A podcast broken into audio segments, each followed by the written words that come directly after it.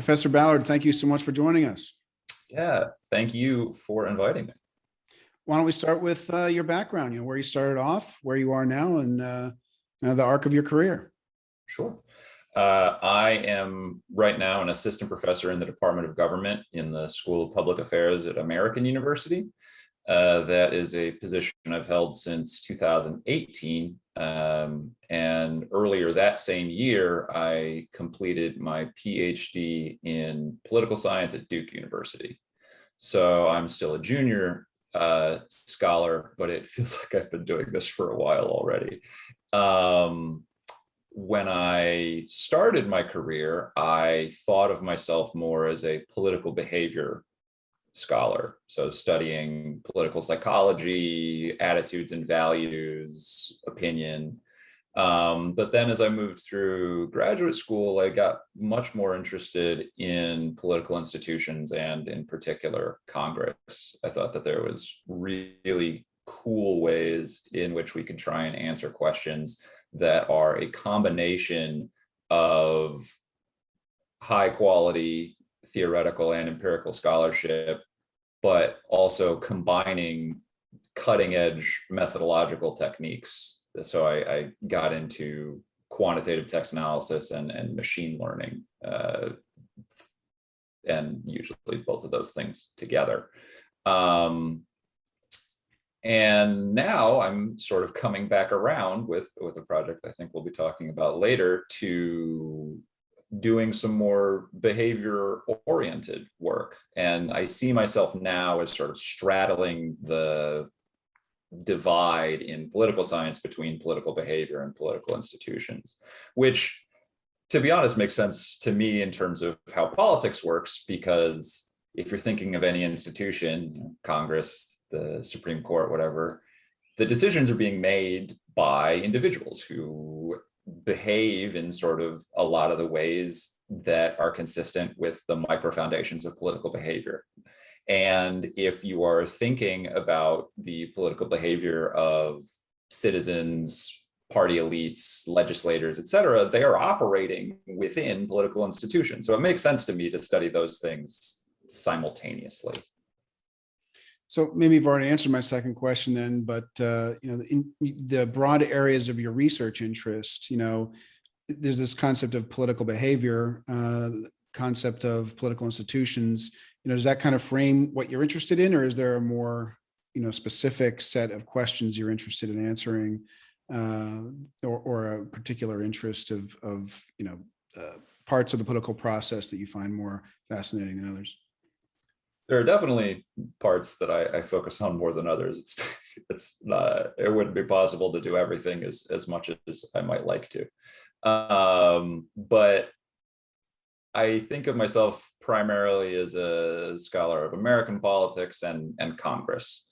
Um, within the study of Congress, I focus largely on political parties, uh, not just not necessarily Democrats or Republicans, but I'm more interested in who's in the majority and who's in the minority and what are the implications for that. There's been a lot of scholarship that uh, has focused primarily on the majority party because you know, they're the ones who are in power. Um, but I, I've become interested in what can the minority party do. Uh, and so through those ideas, you know, what is what is the relationship of the interplay between the majority and the minority party? I've become interested in legislative negotiation and compromise. Uh, sort of how does policy actually get made? And how can we actually try and quantify you know when like a piece of policy is is made uh, or how policy changes as it goes through the uh, the, the legislative process in order to try and get at these questions of of strategic negotiation. So what how what do members actually care about? What do they give up? How do they compromise? Um, and then that strain of, of, of thinking has also then led me to think about the relationship between Congress and the public. So, you know, Congress is not at all operating in a vacuum. Members of Congress care deeply about what their constituents think, at least the constituents that they think are going to vote for them the next time that they're up.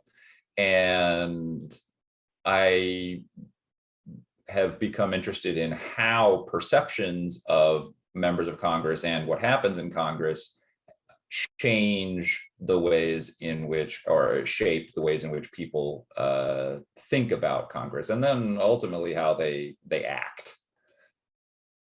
So why don't we start off, you know, our conversation on, you know, this this topic um, of deal making. You know, you I think you have a paper, uh, social psychology of political deals or uh, something like that. Uh, and you know, this concept is very interesting. So you have there's some kind of compromise, right? That's the, the definition of a deal. Something happens, there's an agreement. Um, how does that happen in re, in theory and in reality in the Congress?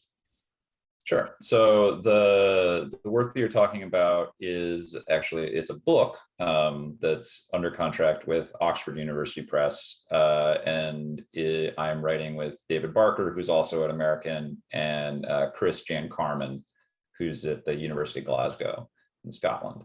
Um, and this is sort of what I this is a prime example of what I meant when I talked about the blending of of behavioral and institutional work because the overall thrust of the book is that we are developing and then testing a theory of political compromise and specifically a, a psychological theory a social psychology theory of political compromise. And and what i mean by that is that we think that there are certain traits and values that people possess to varying degrees that are strongly related to whether they are themselves willing to compromise uh, in politics if you are say a legislator or if you prefer compromise among your legislators. And so in in that way we're we're talking both about the uh the the legislators political elites people who are are elected and then represent constituents and those constituents that they represent um and we're we're linking the the ways in which people those two groups of people think about and act on um, ideas about political compromise. Now, the basic argument is that we believe that some sort of values relating to like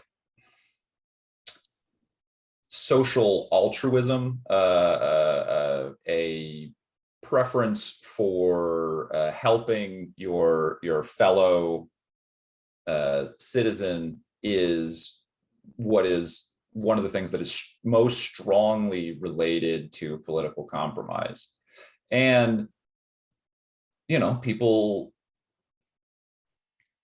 uh, have that value, that belief to differing degrees. And one of the things that we find most striking is that there's a large difference between how Democrats hold those beliefs and Republicans. Democrats, we find, are much more likely to believe and act in a way that is consistent with um, this idea. And we posit are therefore more likely to be in favor of political compromise. And that that's true um, in congress as well so this this idea that there's some sort of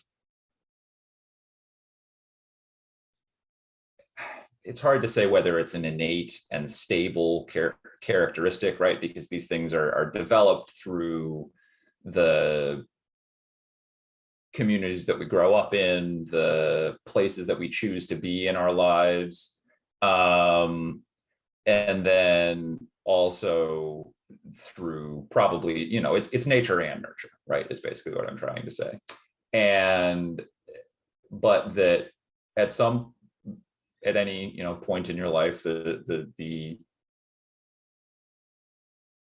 degree to which you believe that uh, people should help other people um, is going to influence your the degree to which you think that politicians should compromise, or if you are a politician, how much you do actually compromise.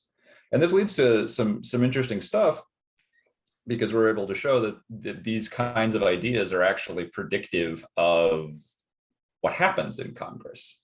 Uh, that legislators are are that that you can find political compromise in bills uh, in in committee on the floor when you consider these ideas.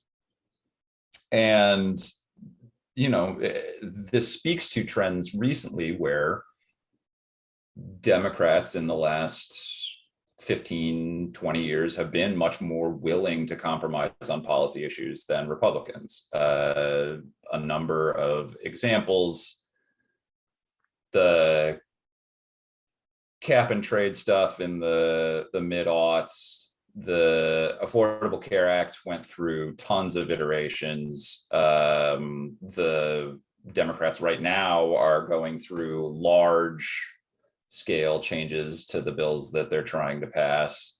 Um, and it's uh, on, you know, one of the more ambitious spending packages ever.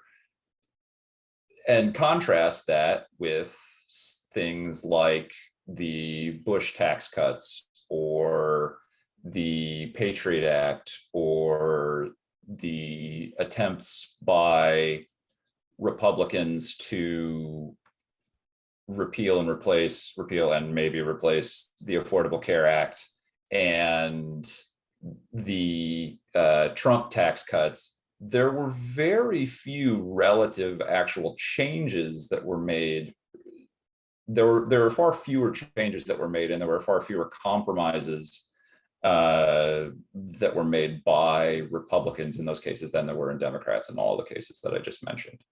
Um, and those are, you know, some of the the biggest policy debates in the last couple decades. And so this this is we find that this actually is a really consistent driver of behavior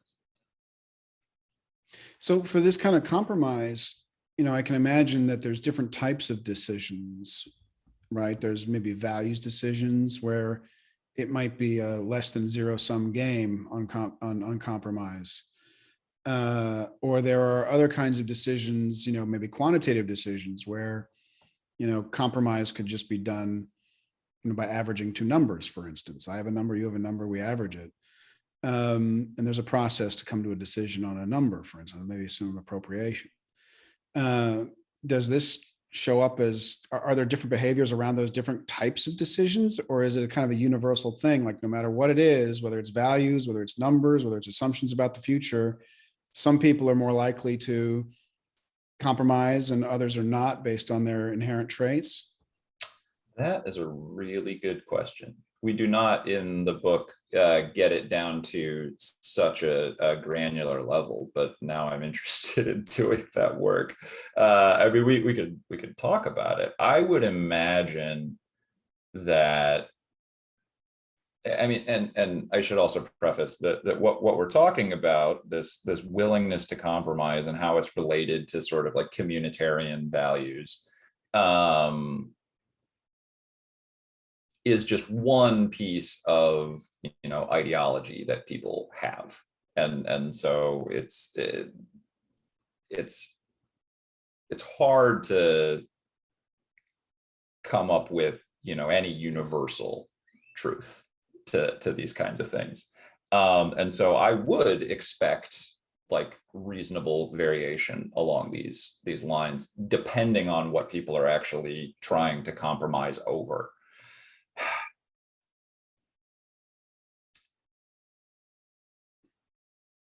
I haven't thought about this deeply, but off the top of my head, my gut reaction would be that you would see this trend in most cases, but that there would be relatively wider differences in willingness to compromise along a number of dimensions. One would be like how important the issue is to uh, the like if let's say we're just talking about legislators um, that how important the issue is to say an individual member or their party is going to matter a lot um, and that cuts across all sorts of things right because so like the federal government spends almost nothing on say education or abortion policy um, but these are policy areas that are extraordinarily important to members of both parties. And so you you would imagine that this like I think that people are probably less willing to compromise on the things that they care about the most. That said, there is almost certainly some sort of like to get into Congress, I would imagine that people have to be relatively more willing to compromise historically, although, you know, uh, there, there's plenty of gridlock in Congress too. Um, and, and so, other than importance of the issue, I'm, I'm, I'm having a hard time trying to come up with, with something that, that seems like, yes, this is going to affect the. But it sounds like what you found is that there are traits that determine, that you can identify from outside whether that person is more or less likely to compromise. Yeah, yeah. Um, that we we do we do find relatively stable uh traits or values uh that lead to or lead away from willingness to compromise among both uh legislators and the public. And, you know, have you seen any kind of catalysts to compromise, right? If you, you know, if you have two people who are engaged in a, in a debate, you know, you, in- you introduce, you know, wildcard X into the equation and the, the chance of compromise increases. I'm thinking about um, Nicholas Christakis at Yale has a, uh, has a research program, I think, where they put robots into, you know, people are working on a game or something, and if you put a robot in there, it's more likely that the- game will succeed if the robot does certain actions. And I'm curious if you've seen any kind of in your work, whether you come across instances where people didn't compromise and then they start to compromise based on some changing variable. Hmm. Um, I mean, there there are always like you know exogenous shocks on things that th- th- like things that happen in the world that make it more or less likely for stuff to to be able to pass. Again, the the Patriot Act never would have happened without 9/11, right? Um, but all of a sudden, Democrats were uh, extraordinarily willing to give up on a lot of their uh, thi- uh, on on policy areas that they care a lot about. Um, you hear a fair amount about like individual members who are much more willing to say work across the aisle, um, or sometimes you also hear of members who people don't particularly like to work with.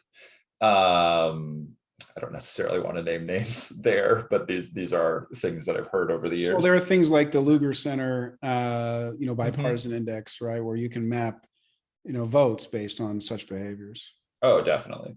Um, and I wouldn't be surprised if you could say that there's, you know, greater degree of compromise when you put, say, those people in into a debate. But then again, this this also gets back to the idea of like, okay, well, are, are you working on something that that legislator is actually going to care about? Right because they they all have finite resources they all need to to some degree care and put time toward the things that they think that their constituents are going to care more about.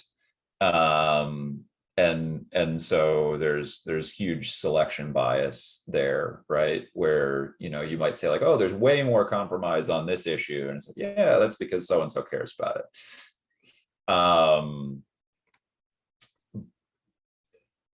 but I mean, so this this book that we're talking about is is still relatively early in its development. We've written two or three of the nine chapters, and I mean, even everything else is is is pretty well outlined. But you're also giving me a lot of good ideas for what to do. Well, it sounds like a very important, you know, piece of work, right? Because I think so many, this whole definition of polarization means, in theory, it's hard to compromise, right? And if you can find the magic Yeah. variables to get people to work together, uh, you'll definitely have a bestseller. Um, so, yeah, and uh, I mean, so I, I I would be remiss if I didn't also plug. Uh, I'm I'm part of the Center for Congressional and Presidential Studies at AU, and that is the directed by my co-author on this book, David Barker, and they recently just got uh, the CCPS along with the Washington College of Law at American just got a big grant from NSF, I believe, uh, to fund their program for legislative negotiation, um, which of which this work is is is part. And so this this is something that you know a lot of the folks who who work on Congress uh, care a great deal um, now, and that there's a fair amount of money going towards. So these these are answers that we're all trying to get. well, well, let's move on a little bit to some of your other work. I know that you did a, um, did some work around rewards uh, in party for loyalty, and this maybe has some some overlap with this concept of compromise, right? Um, because if your party is telling you not to compromise, how do they how do they incentivize you not to do it? Or if your party is uh, wants you to compromise, right, uh, or, or someone wants you to compromise, what kinds of sweeteners can they provide you? So, can you talk through a little bit of what you've done on this concept of rewards within the party for good behavior and or toeing the line and or punishments that they might dole out if you don't toe the line? Have you what what questions have you asked there and what have you found? Yeah, sure. I mean, so this this you've basically already outlined the the broad question. Uh, thinking about how do rewards uh, and how does party discipline, you know, more broadly, uh, manifest? Because you know, and, and we're seeing Democrats r- right now with with only with a fifty with an asterisk uh, vote majority in the Senate having a lot of problems because they can only stomach a, they cannot stomach a single defector in order to get anything done. Um much less get to 60 votes that you would need to to get past cloture. So you know they're already limited by what can go into reconciliation yada yada. Um but so parties have this strong incentive to keep their members in line, get them to toe the party line, vote their way. And by and large, that works out. Uh, the, the degree to which members of Congress, both in the House and the Senate, vote with their party has increased quite a bit over the last few decades. Um, there are all sorts of trends that are contemporaneous with one another that and, and and sort of like the trend of polarization whether you're talking ideological or affective polarization um, and what you mean by ideological polarization that that you know since the 70s or 80s um, there there are a lot of similar trends and, and this is one of them that the degree to which members vote with their party has increased and but there are still times, right, that the personal incentives of members of Congress go against those of their party, either because they themselves don't agree with the policy, or they think their constituents won't, or their uh, donors won't, um, or they think it's bad optics for whatever reason. And the party has incentive to keep those people in line. Um, first and foremost, I think the and and so like the party could do that one of two ways, right? They could offer some sort of reward, or they could punish a member. First and foremost, parties are have way more incentive to reward members for good behavior than to punish them for bad behavior, right? Uh, uh, the the power that parties because uh, you don't necessarily want to have a reputation for stripping members of power or punishing them you know running a strong primary challenger taking away their committee assignments etc because then your members aren't going to like you as much. You you you it's it's a lot easier to be the the benevolent uh party than the the maleficent one. Um and so there's been a fair amount of work on this over the years, and that's one of the the, the big things that they've found. The work that I've done has specifically pushed on an idea about what do what types of behaviors do parties actually care about from their members. Um, the sort of conventional wisdom has been that parties allow members to say whatever they want just as long as they vote the right way right? Essentially saying that votes are the only thing that parties care about and that uh, talk is cheap. And i would argue that you know talk is cheaper uh, but the parties absolutely care about what their members say in public right? Uh, you know if we're talking about this view of parties as, as needing discipline uh, well why would members associate with parties in the first place? Because parties offer a have large resource networks and they offer a clear brand right? If you say that uh, some candidate you've never heard for is a democrat you have some idea of what their policy positions are likely to be. And that's incredibly valuable. Um,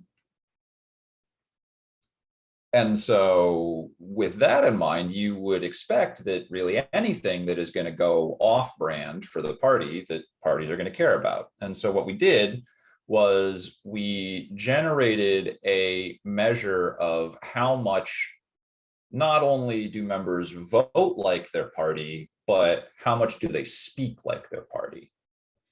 And we were able to show that parties care not only about votes, but they care about speech too. The the things that members say, um, and we were only looking at uh, floor speeches for this, but I would imagine that it carries over to things like you know interviews, uh, email blasts, tweets, uh, social media posts in general. Um, is that members who speak like their party are more likely to be rewarded now, there's almost certainly some selection bias there too, right? Like the process by which people get into Congress is going to be uh, affected by how much they're going to be like their party, right? Um, but even once they're in Congress, these these people who speak more like their party are more likely to get things like party directed campaign finance donations and uh, seats on choice committees. And if they put in an, a, a request to have their committee seat changed, they're more likely to have that uh, change approved. Um, and that's true of, of, votes too, but it, it is also true uh, of the, the things that members say. And so that was the, the the main contribution we were trying to say is like, no, talk matters a lot particularly today where you know uh, uh, members have unfettered access to the world by uh, you know 280 characters at a time. So what are the exact rewards that can be given? So you mentioned money for campaigns. You mentioned running a primary candidate uh, against them as a or not i think you know. the threat of that um, you mentioned committee assignments. Are those the big three? Are there others? Like what really do these, what incentives are they really responding to to toe this line? Sure. I mean, that's that's a good question. The, the unfortunate answer is that some of this stuff we're not going to be able to to get at or observe, right? Because parties almost certainly also in or in in, in addition to directing money themselves, they allow members to tap into their network of of of resourced individuals to uh, give campaign finance donations, right? And they can also, and parties can throw their weight or not behind uh, policy that members care about. And, and these kinds of things we're not really going to be able to, to pick up on, particularly the latter, because the that stuff happens behind closed doors, right? the the idea of how much is the party actually pushing for a specific policy or not. Yeah, so that one I find the most interesting because if I think about something like money into a political campaign or a, a seat on a on a um, you know on a committee, to me that's a personal advancement, right? So that's something um, you know, if there are a corporation doing that, that would be, you might go to jail, right? Whereas if it's a, if it's a party, you don't, right? So the party can get around that kind of problem by its definition. But when you, when it Mhm. comes to exchanging policy for policy, right? When it's a trade between the, the one who wants a policy, you, you know, you vote for this policy and we'll, and we'll push your, you know, your, your bridge or whatever, or we'll push your, your bill on X. Yep. Right? Now, that's more like a trading relationship, uh, where the policy is the currency in both directions. Mhm. So I'm Yeah. very curious about that breakdown. I mean, so this this is this is one of the things I, I I'm not sure I a hundred percent. I, I mean, I think that there are some ways in which the the the behavior of members of Congress could rise to like criminal behavior, but uh, if it were in a corporation, but I think I think mostly what I'm talking about is you know, I, I would say that the analogy to the corporate world is more that you get a promotion in part for being a team player or something like that, which, you know, uh, may not be as meritocratic as we want it to be, but I, I don't think is also uh, illegal. Um, but no, so this this idea of, of trading policy is is something that has been a bit of a holy grail for political scientists, what we call log rolling. Um, to to try and quantify uh, because it it it only happens behind the scenes, right? There you you, could say, okay, given that a member you, you could you know suggest try and figure out what the probability of any member voting on any given bill is and then try and isolate large discrepancies in that predicted probability and what they actually do and then try and tie that to actions on measures that they really care about but that's still only indirect evidence even if you could do all those things which i don't think we can right now. Um and and so it's it's really hard. Uh, so there, there is actually i i some work that folks and i are trying to do that again would be indirect but a, another avenue that you might be able to uh, use to get at this idea, which is we've taken the text of all of the bills and we've separated it into uh, small chunks, sections. And then we've used uh, text algorithms to compute the similarity between the sections of all the bills so then we can actually document changes, not just at the bill level, but at the at the section level. So like more particularized pieces of policy as bills move through the, the legislative process. And we're hoping that we're going to be able to identify some of these situations, like where a bill that is introduced by a member doesn't go anywhere, but then a section of it ends up in a bill later that gets passed. And, and thinking about characteristics of the, around the context of, you know, each of those two situations aggregated over many, many iterations, uh, hope, we hope to be able to say something about this idea of trading policy for policy. Um, so, you know, stay tuned. Hope, hope to, hope to have some answers there in the next year or so. Yeah, so I think what, what you're talking about, uh, in my mind, is like really the key thing is atomizing the bill to its individual idea, right? Or its Mhm. individual component. And what is that component, right? Is it a word? Is it a sentence? Is it a concept? And then how do you trace that across bills over time between people? And that becomes the traded unit, right? Yeah. And so that step is exceedingly difficult. And if you're able to pull that off, I think that would be a phenomenal advance uh, in study of Congress and, and pro- very useful, I think, to Congress itself if they could Yeah, you know, like with patents, for instance, there's the claim in the patent, right? Mhm. And and the claim is that operative unit.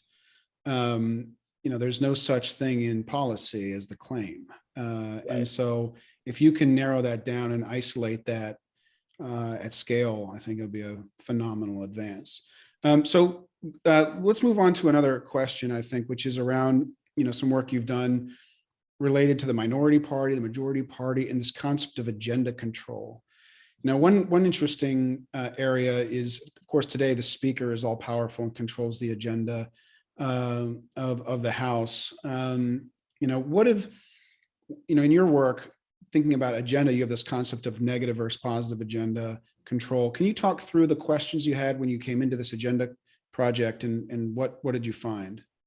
yeah, sure. So I mean, this, this is a concept that has been used in the, the Congress literature for a while now. Um, and particular, what is most famously used by Gary Cox and the uh, recently late Matt McCubbins um, in their development of what they call procedural car- cartel theory, which in essence says that parties operate as cartels over congressional procedure.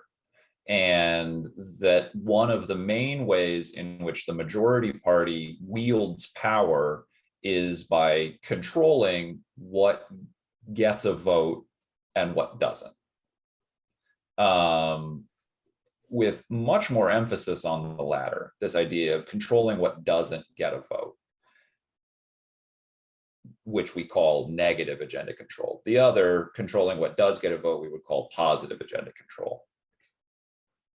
And so what I wanted to do, starting out with this idea was to get some sense of the sort of boundaries of both negative and positive agenda control and in a way that is directly comparable between the House and the Senate. Um, because the the sort of as the story goes, the institutions, particularly in the House, like like you mentioned, with the speakership, the Rules Committee, which today more or less functions as an arm of the speakership um, and the and of the party leadership, uh, makes it so that the leadership in the House is relatively more empowered than that in the Senate where in the Senate, you don't have as strict control of the agenda by the majority floor leader as you do by the speaker in the House.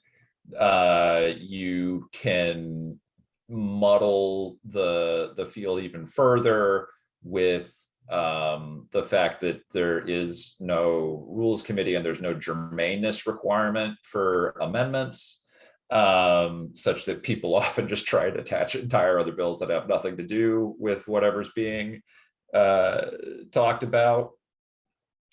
But I wanted, we, we hadn't really gotten to a point where we could directly compare these ideas between the House and the Senate. And we, we didn't really have uh, an idea, the greatest idea of how well the majority party in either chamber can push through the things that they really want. Um, and so, and and while the latter has been focused on uh, much more by political scientists, and you know, Cox and McCubbins' uh, their their work is foundational and uh, top notch and you know inspirational. Um, but I I tend to think that we haven't focused enough on this idea of positive agenda control, you know, because not only do parties want to keep things that they don't want from passing, but they have to get stuff done, right? And and and figuring out how parties can get stuff done is important. Um, and so what I did is I developed a uh, a classifier. Uh, it's a, a, statistical model that can predict how members are going to vote on different bills. That was trained using uh, the text, a quantitative representation representation of the text in each of each bill, um, using something called vector embedding uh, which is a, a, a, machine learning algorithm or class of machine learning models. Um, and I was able to build a, a really accurate, uh, I mean, somebody might have beaten it in the last few years, but when I did it in 2019, uh, it was the most accurate classifier to date for are members going to vote on something? And then I use that to predict how members would have voted on things that didn't come to the floor. Because while you can get some idea of negative agenda control just by looking at what does come to the floor and seeing how often things that come to the floor the majority doesn't like, which is a strong indicator, that's a really conservative metric, right? You, you, you would also want to know something about how often the majority successfully keeps things that they don't want off the floor. If you're looking at agenda negative agenda control and how often they fail to get things onto the floor if you're looking that they like if you're looking at positive agenda control. What i found in terms of negative agenda control is about the same thing that everybody else has found uh, that the house has extraordinarily high levels of negative agenda control but actually so does the senate uh, such that the the the ability, at least empirically, of the majority party, and I, I do I do make a, a, theoretical argument as to why this would be the case, why we would expect this to be true. Uh, the observed ability of the majority party in in either chamber to keep things they don't like from coming to the floor is about the same. Um, even through amendments or whatever, the non in germaneness, they can't throw what they want in through an amendment somehow. Right. a- b- largely because that thing also has to then pass to be adopted. You know, people can uh, put forth as many men- amendments as they want, talking about germaneness in the Senate, but y- you know, it, it's not likely to get adopted. Um, but for much of the same reason, uh, the House majority is also more likely, although less so, to get things that they want through the chamber. The, the reason being, uh, as far as I can tell, that a minority coalition is just much more able to gum up the works in the Senate. Uh, the, the largest institutional roadblock that gives a, any minority coalition power in the Senate being the filibuster you know, you you all of a sudden go from a, a an n plus one over two or n over two plus one um, threshold to sixty percent, and that just makes it so much harder for the the the majority to do what they want. Um, and then this this work on agenda control moved to say like okay what are the limits of the the the control in the of the majority party? Thinking more along the lines of like well you know if if the positive agenda control isn't as high as we might think it is when are there opportunities for the minority party is what i was eventually getting to. Um and we and, and this this now is some work with uh jim curry at the university of utah and we set up some expectations directly derived from the the literature on party power of what should affect the probability that things come to the floor, both in terms of negative agenda control and positive agenda control. And we find that these things don't actually have all that much of an effect on what comes to the floor or not. Suggesting that, you know, while the majority party is certainly advantaged institutionally, that there are substantial limits to their ability to just unilaterally uh, push the policy that they want, which then opens the the the door for the minority to to affect the policy process. What about the, the notion of the, of, of the co-sponsorship, you know, because I, I'm always curious about why there's any mechanism, you know, why, you know, once it reaches a certain number of co-sponsors, why doesn't it just go to the floor, right? Why isn't it automatically reported out of committee? Um, you know, if that co-sponsorship gets above a majority, then boom, you know, it's, it's out there. Uh, what, what, what's, I mean, I'm assuming you looked at the co-sponsorships. What did, how did that influence this whole process? Sure. Uh, I mean, co-sponsorship's an interesting one, and you know, you, you you've said that one of your interests is is thinking about like Congress in a normative sense, um, and and maybe there is something there about like a, sort of a- an automatic measure rather than still needing to go through party leadership. If a majority of the chamber wants it, then then signals that they want it. Um, at least as it operates currently, I mean, the the the reason for that is just that the membership has come to find that there is some good in not having things operate that way. Uh, you know, co-sponsorship is a signal. It's definitely a signal, but it's a relatively weak signal, right? Um, it's a less, it's a much less strong signal than voting for something or against something. Uh, co-sponsorship But how much does it predict whether something will reach the floor? Sure, uh, uh, a reasonable amount, you know, uh, if there are more co-sponsors for something, it's more likely to reach the floor. Uh, it's, it's not, you know, Anecdotally, when I was talking to, uh, I, I can't remember which of the members it was earlier Mm-hmm. in the program, you know, they, I asked them directly, you know, how do you just decide which ones to co-sponsor, right? Particularly if it's on the other side. And if you co-sponsor something, does that mean you're going to vote for it? If it comes to the floor? Uh, and they said, well, you know, I'd look at it more if, you know, there's bipartisan support. If it was coming from the other side, you know, if there's more bipartisan support, I'll look at it. And yeah, if I put my name on it, I'd probably vote for it. So mhm, it's very anecdotal, n equals one or two, but at least gave me some hope that, you know, co-sponsorships could be some kind of a mechanism to automate some of this process uh, that is governed, sounds a lot like by veto uh, by leadership. yeah, uh, and, and that's that's plausible in, in a, you know, if you're building a a legislature from scratch kind of, kind of thing. Um,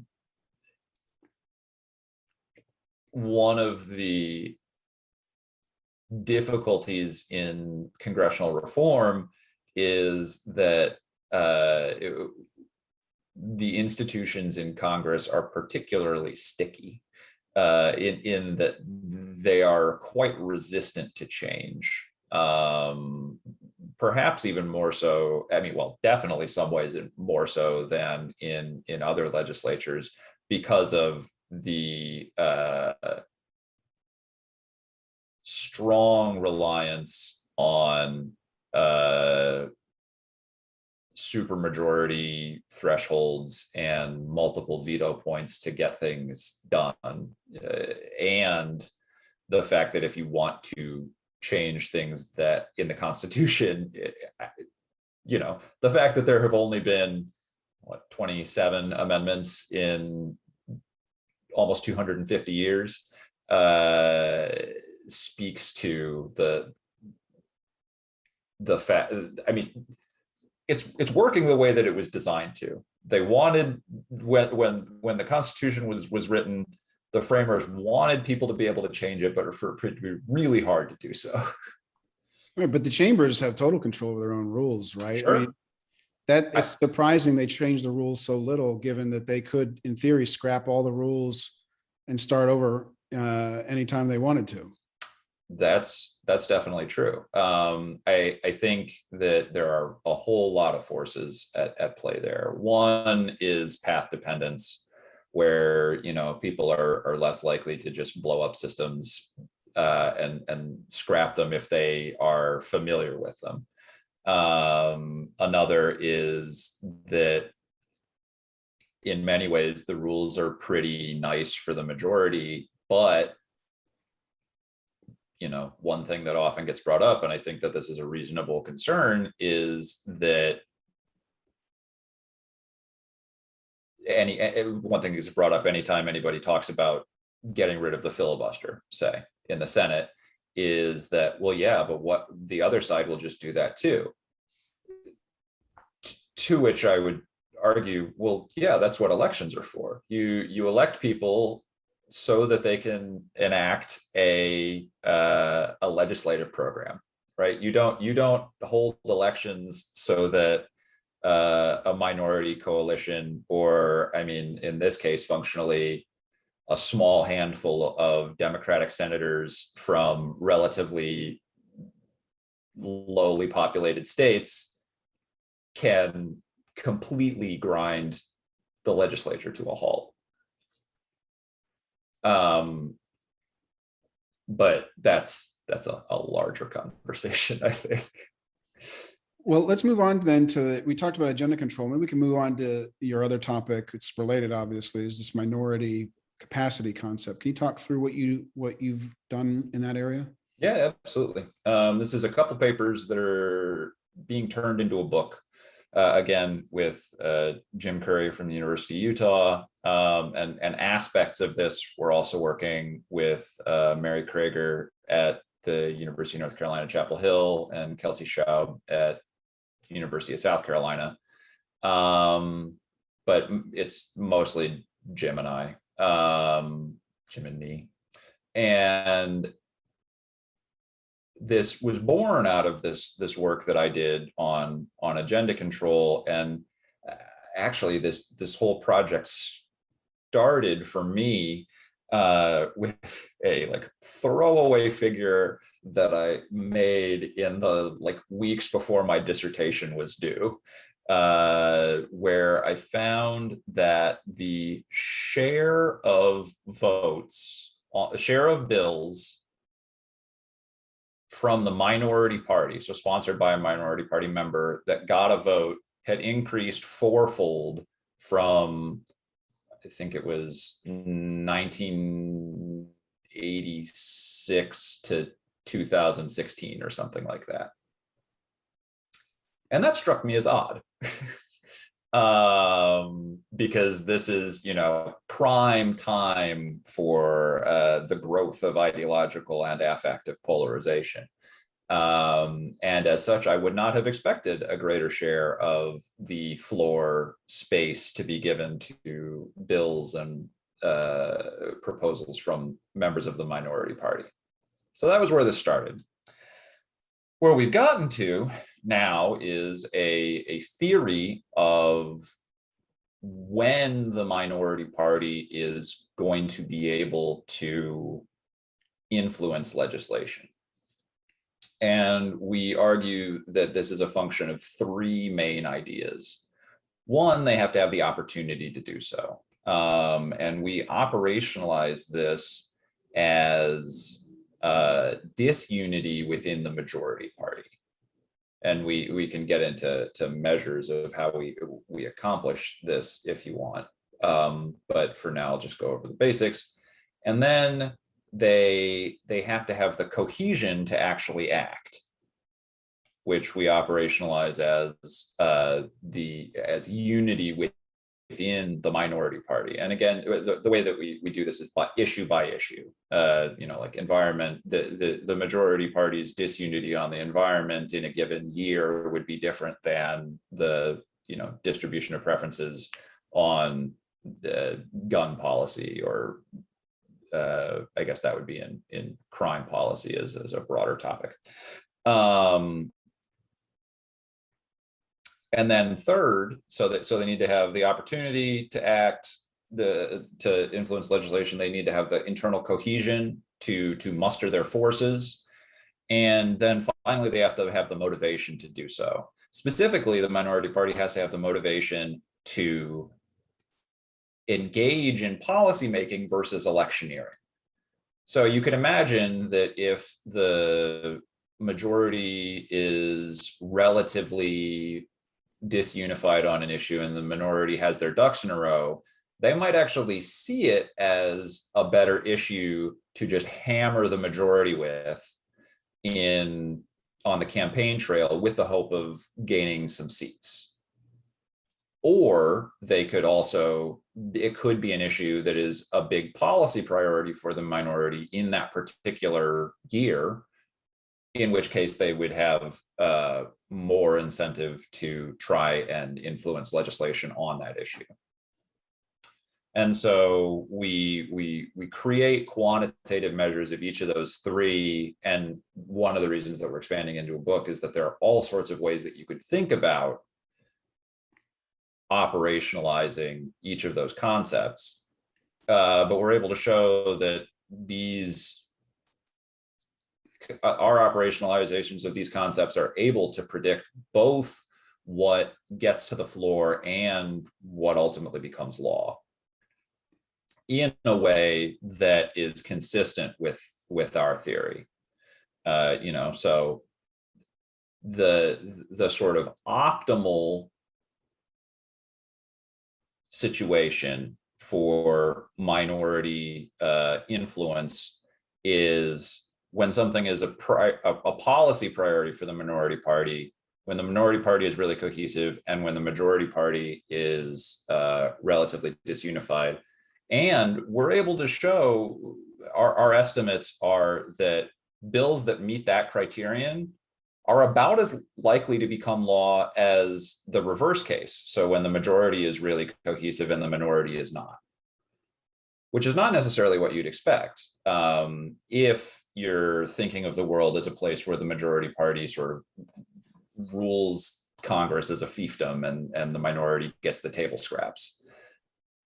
Yeah, that's very interesting. I mean, it sort of, I'm, I'm recalling a little bit of when I talked with Frances Lee and, and she talked about how uh, legislation is more bipartisan than you think uh, Mhm. today, uh, just because in order to get anything passed, you got to get the other side to do it. And, and, and if it's, un- it's reasonable to assume if the majority party is not unified, uh, then you can squeak through, a minority can squeak through their legislation.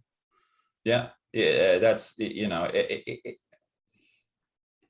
it's still, and none of this is to say that the majority party isn't, you know, advantaged, right? Uh, both institutionally in terms of how things are set up to get to the floor and just by having more votes. Um, but that doesn't mean that there aren't lots of opportunities where the minority party can get some of the things that they want done. Great. Well, let's move on to the questions I asked all of our guests uh, so that someday I can compare the answers. uh, If you're ready for that, that section of the discussion. Um, The first question is, what do you think congressional representation should mean? I think this is a really good question. And it, I think my answer speaks to some of the dysfunction of Congress currently. Um, where my view is what I said earlier is that parties that win elections should be able to enact the policies that they prefer.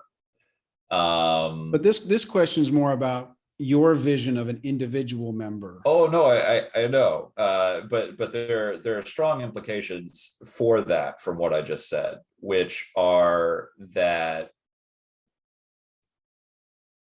there there should be, in my view, much more focus on broader goals in Congress than on particularized goals. That said, that's not a vision that is practical in any way. Um, I think that one of the most harmful things that, that Congress has done from a representational standpoint, because you know every member is the sole representative, in- except in the case of senators, of the of a particular chunk of people in their chamber.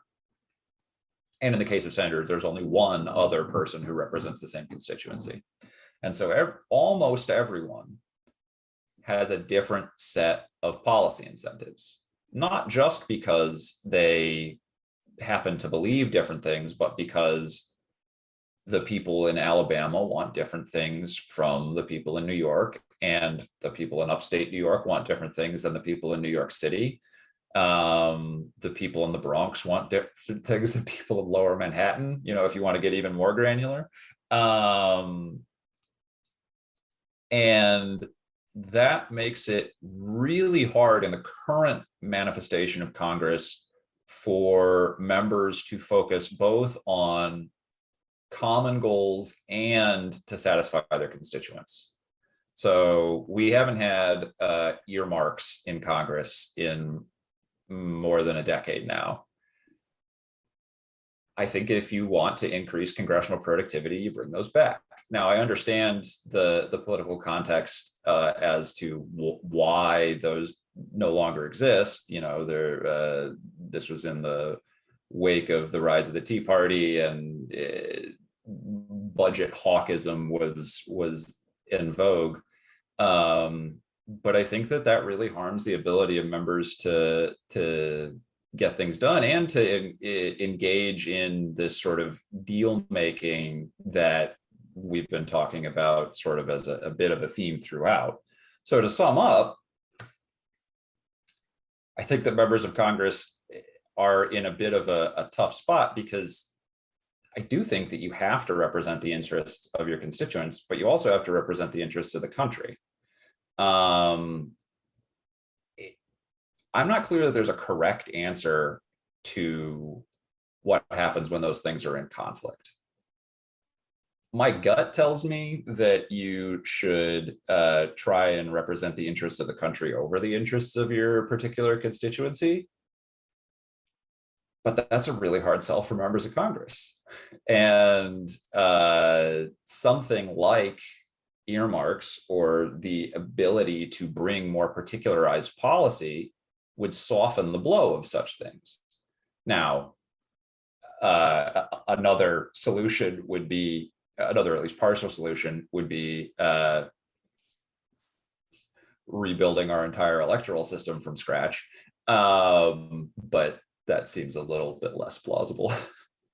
But just to be clear, so when you're talking about a person covering their, the interests of their constituency, you, you mean everyone in their district, or do you mean, I'm assuming you mean everyone, or is it just the people who have voted for them or their own party, or my, you know, the, the primary voters? You're, it sounds like you mean everyone in the district. I I do mean everyone in the district. I uh, that said, I and you know that that implies more of a uh, a delegate model of representation where members are just doing whatever their constituents want.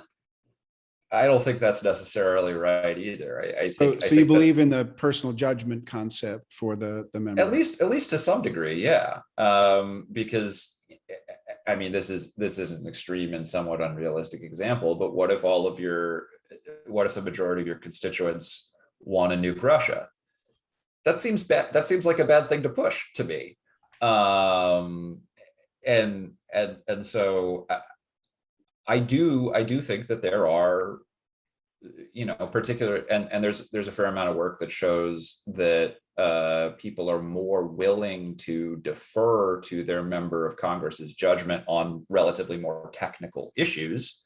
I think that there are good reasons why we have a representative government in in that we that allows a lot of people to not have to specialize in all sorts of different policy ideas.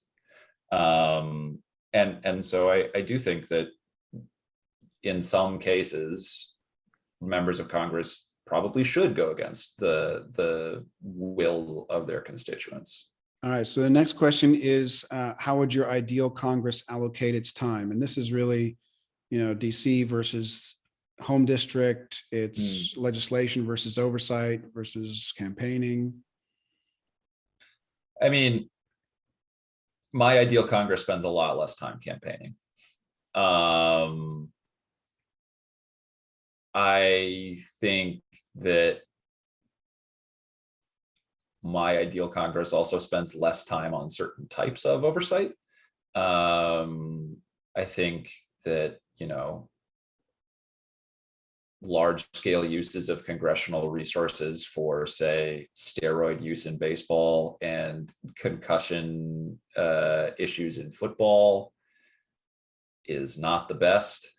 Um, but at the same time, uh, more government oversight into, say, uh, self enrichment by members um, of the government would probably be useful. Uh, but in terms of the thing, and and so you know, eh, like many things, I, I think it's a little bit of column A, a little bit of column B for many of the dimensions that you mentioned, except it would be, I think it would be really beneficial for Congress if they they if it was not in their incentive structure to campaign as much. Um, and you know that that again suggests large scale changes to the electoral system that seem unrealistic uh like i don't know publicly funded uh campaigns different term lengths uh multi-member districts things like that Got it. Next question is, um, how should debate, deliberation, or dialogue occur or be structured in Congress? Should it be on the floor? Should they have closed sessions, you know, at the bar? Should they duke it out in the committee room in front of the public or in private? Where, where should all this happen? I'm a big believer in the committee system or some version of a committee system. Um, I think that it is good both for members and for legislation for legislators to have specific knowledge, issue specific knowledge on certain areas. That implies, and, and I, th- this is one of the ways in which Congress has operated historically, although less so in recent years, is that I think that the most debate on policy should probably happen in committee. Uh, I think that some of that should happen in front of the public and some of it probably should happen in private, um, just because there's going to be way less negotiation and compromise if everything has to be public. Members have to be able to, you know, cover themselves and and talk about what they might want to do with each other. Uh, otherwise, you're just not realistically going to get those deals. Um, but I, I, I think that a return to a rely a, a further reliance on the committee system, you know, like the the the big bills in the under the Trump administration largely bypassed the committee system. Um, members were given very little time to vote on things. Uh, there were fewer hearings. Um, and that's, you know, not just uh, confined to the Trump administration. The, the proportion of bills that passed that had a committee hearing has been steadily declining.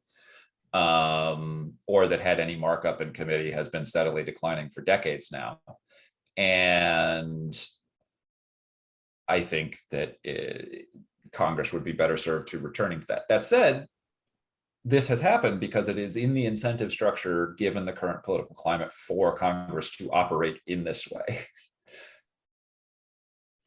Right. Well, next question is, uh, what fundamental institutional improvement should Congress make within 50 years? Um, I mean, it might happen soon. I think getting rid of filibuster is a very good idea. Uh, I I also think that um, I mean, this isn't as much as a, a change in Congress. I don't necessarily have a problem with sort of an upper chamber and a lower chamber, or necessarily have a problem with one of the chambers being relatively anti-democratic in the way that the representatives are chosen, like the Senate is. Um, but to give that chamber that is anti-democratic relatively more power seems like a problem to me. Uh, you know, if if current population trends hold uh, in the year 2050, 70% of the United States will live in eight states, meaning that uh, the 30% of people who do not live in those eight states will be represented by 84% of the Senate. Um, and that is an incredible imbalance given that the Senate is the chamber that has a supermajority requirement for votes and is uh, responsible for confirming judges, both of which give uh, an incredible anti-democratic bias toward legislation and the judiciary. Um, and so I think that changes to those would be in the best interest of society. Like I said, I mean, some of the things that we've talked about are kind of like, I don't know, I don't know whether it's like pie in the sky or if it's pie in a different sky. It's like, it's not, this requires constitutional amendment. Yeah. Next question is what book or article most shaped your thinking with respect to congressional reform? Parties and Leaders in the Post-Reform House by David W. Rohde. Um, not just for the ideas, uh, which are phenomenal and have influenced a lot of my work on parties. I, I mean, Dave was on my dissertation committee, so I am certainly biased. Um, but also because it is you know, Dave, Dave relies on data, um, but he is, his work is not incredibly technical in an empirical sense. And yet the, the, the chapter where he lays out his theory in that book is about the tightest logical, tightest and clearest logical argument that you will read in uh, political science, um, or maybe academia anywhere. Um, it is it is it is a masterclass on how to do good work. Awesome. Um, last one is just about your plans. You know, you obviously said you're working on a couple books. What's in store for you in the next few years? Yeah, so two books, actually three. Uh, the the third one is on how party support in elections translates into legislative behavior um, and particularly the ways in which those uh, contribute to like more party aligned behavior and also contribute to more ideological polarization in Congress. Um, that's that's one of the big things. Uh, another is this like policy tracing work. Um, that's that's going to be many years in the making. Uh, I currently have, I think, seven or eight research assistants working on on various aspects of this. So there's a, there's a small army um, uh, trying to to get these data in, in into various uh, forms. Um, and then I, I really want to lean more into uh, legislative negotiation. And I, sort of some of the questions that it sounds like you're interested in is like, what is actually not not just describing how Congress does work, uh, which is a is a large task, but but thinking more about what we could do as a society to make Congress work better. Um, and I will admit that there is relatively less of an, an audience for that in in uh, some circles of political science. Um, but I, I I also believe that we as people and me as a person with the certain skills and training that I have have uh, uh, an obligation to try and use those to further the public good. Awesome. Well, thank you very much, Professor Ballard. It's been a pleasure talking to you and best of luck uh, with your research and your books. Yeah, thank you. This has been great.